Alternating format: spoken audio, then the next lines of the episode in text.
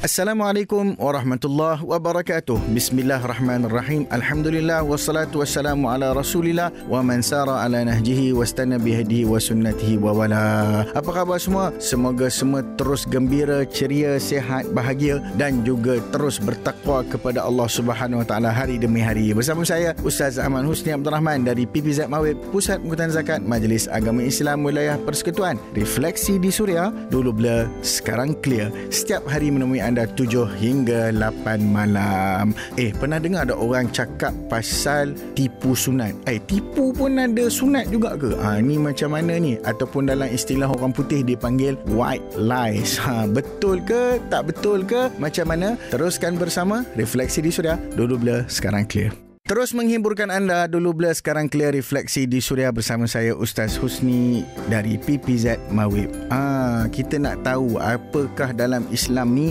ada sesuatu yang kita namakan sebagai bohong sunat. Sebenarnya istilahnya bukanlah bohong sunat tetapi dianggap tidak berbohong jika bertujuan untuk sesuatu yang baik. Apa dia punya indication dia? Kita tengok apa yang disebutkan oleh Nabi sallallahu alaihi wasallam dalam satu hadis hadis yang bermaksud bukanlah dianggap pendusta, bukanlah dianggap pembohong orang yang berniat untuk memperbaiki antara manusia dengan menyampaikan berita yang baik-baik sahaja di kalangan dua orang yang bergaduh.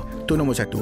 Ataupun melaporkan yang baik-baik sahaja dan menyembunyikan yang tidak baik di antara mereka berdua. Yang tu hadis riwayat Bukhari dan Muslim. Dalam riwayat yang lain daripada Imam Muslim, berkata Umur Kasum, aku tidak mendengar Nabi SAW memberi sebarang kelonggaran untuk berbohong dalam apa jua keadaan kecuali dalam tiga perkara. Nombor satu, ketika perperangan. Nombor dua, untuk mendamaikan di antara manusia. Dan yang ketiga, percakapan seorang lelaki dengan isterinya dan percakapan seorang perempuan dengan suaminya. Hadis riwayat Imam Muslim. So, kita tahu bahawasanya ada beberapa tempat dan perkara yang dibolehkan untuk kita menggunakan kita berbohong ataupun kita menggunakan perkara-perkara yang disifatkan sebagai uh, misdirection. Kita tukar cerita ataupun kita sembunyikan cerita demi untuk kita memperbaiki hubungan sesama kita. Maka itu dibenarkan dalam agama. Jelas?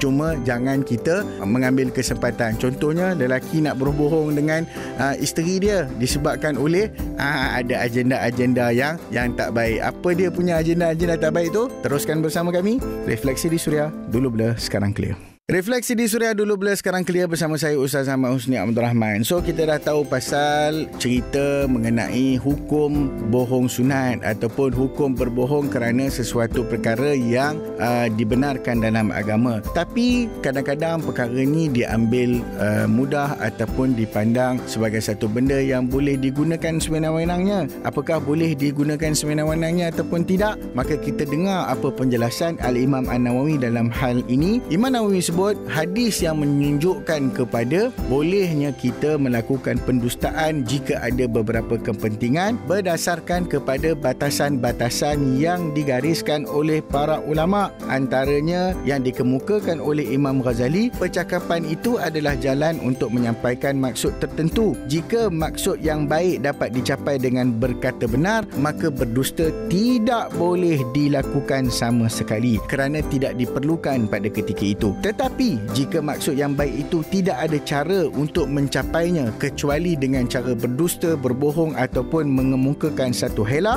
maka ketika itu berbohong adalah diharuskan. Jika maksudnya wajib, maka berdusta ketika itu wajib juga dilakukan kerana tidak ada cara lain untuk mencapai maksud-maksud tersebut. Contohnya, jika ada seorang Muslim bersembunyi daripada seorang lelaki zalim dan kita mengetahui tempat persembunyiannya itu. Kemudian si zalim itu bertanya kepada kita, eh kau nampak tak Mamat ni? Aku nak cari Mamat ni lah. Ha, so pada waktu itu, kita wajib. Ha, waktu itu kita wajib berbohong. Sebab apa? Sebab kita nak selamatkan kawan kita ataupun orang yang meminta pertolongan untuk bersembunyi daripada orang yang zalim itu. Ha, jadi janganlah perkara ini diambil peluang pula oleh suami nak buat maksiat dia berbohong kepada isteri. Ha, nak buat apa-apa sahaja ha, sukalah cakap bohong kepada isteri ataupun mengambil kesempatan ini untuk melakukan sesuatu yang di luar batasan syarak. So bukan semenang-menangnya kita boleh ambil perkara tipu sunat ni mesti ada dia punya guideline, ada panduan yang harus kita ikuti. Jangan bela lagi. Sekarang sudah clear.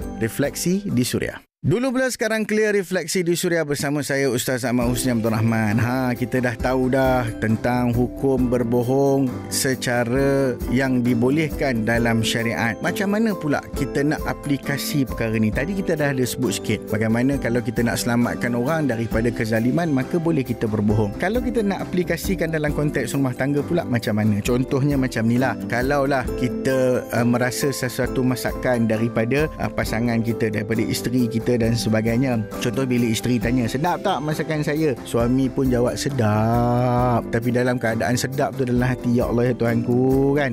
Mamak tu 100% lagi jauh lebih baik. Contohnya, walaupun tak sedap, ah, maka suami jawab sedap. Itu jawapan bertujuan untuk menjaga perasaan isteri. Walaupun sebenarnya suami itu mungkin berbohong. Berbohong begitu tidaklah di, ah, dicela dalam agama sebab tujuannya untuk mengeratkan kasih sayang. Begitu juga kalau kita berbohong untuk merampas merampas sesuatu daripada pasangan hidup secara apa secara batil. Ha, maka itulah yang dilarang dalam dalam syariat. Maka untuk kita menjaga kerukunan rumah tangga ha, maka disyariatkan ataupun dibolehkan untuk kita berhubung. Begitu juga kalau dengan kawan-kawan kita. Misalnya kita tahu ada dua orang kawan yang sedang berkelahi dekat pejabat. Ha, kita tahu orang ni cerita macam ni orang ni cerita macam ni. Orang ni menyampai kat kita uh, satu berita orang yang ke, uh, yang satu lagi pun menyampai juga kat kita satu cerita. Maka apa yang kita boleh lakukan adalah untuk memperbaiki hubungan antara keduanya, kita menyembunyikan cerita-cerita yang disampaikan itu. Kecuali perkara tersebut perkara yang menyebabkan uh, boleh menyebabkan macam contohnya kesan kepada organisasi, boleh mendatangkan kerugian ataupun sebagainya. Uh, maka perkara tersebut bolehlah kita adukan ataupun kita laporkan. Tetapi kalau uh, berkaitan dengan masalah peribadi, masalah yang melibatkan soal produktiviti pekerjaan dan sebagainya, elok benar kita sembunyikan supaya tidak berlaku perkara-perkara yang tak baik yang boleh mengganggu gugat perhubungan dan juga apa jua yang berlaku di sekitar kita. Maka kat situ kita dibolehkan untuk berbohong ataupun menyimpan cerita dengan tujuan untuk memperbaiki hubungan antara kedua-dua belah pihak. So, jangan kita berbohong tanpa sebab. Berbohong biarlah dengan tujuan yang murni dan juga dengan sebab-sebab yang dibenarkan oleh syariat. Refleksi di Suria, dulu bila sekarang clear. Kan refleksi di Suria, dulu bila sekarang clear. Alhamdulillah, syukur kita sudah sampai ke penghujung bicara dan perbincangan. Moga-moga ada manfaat dan moga-moga kita dapat penjelasan daripada masalah-masalah yang terbuku di minda kita. Kalau ada apa-apa pertanyaan, persoalan, uh, cadangan dan seumpamanya, boleh WhatsApp Suria di 019-555-1053 ataupun boleh DM saya direct di uh, Instagram at Ustaz Husni. Jangan lupa hashtag DBSC. Kita jumpa lagi setiap hari 7 hingga 8 malam. Cuaca hangat, minumlah sarbat, bohong sunat, berpandu syariat. Assalamualaikum warahmatullahi wabarakatuh.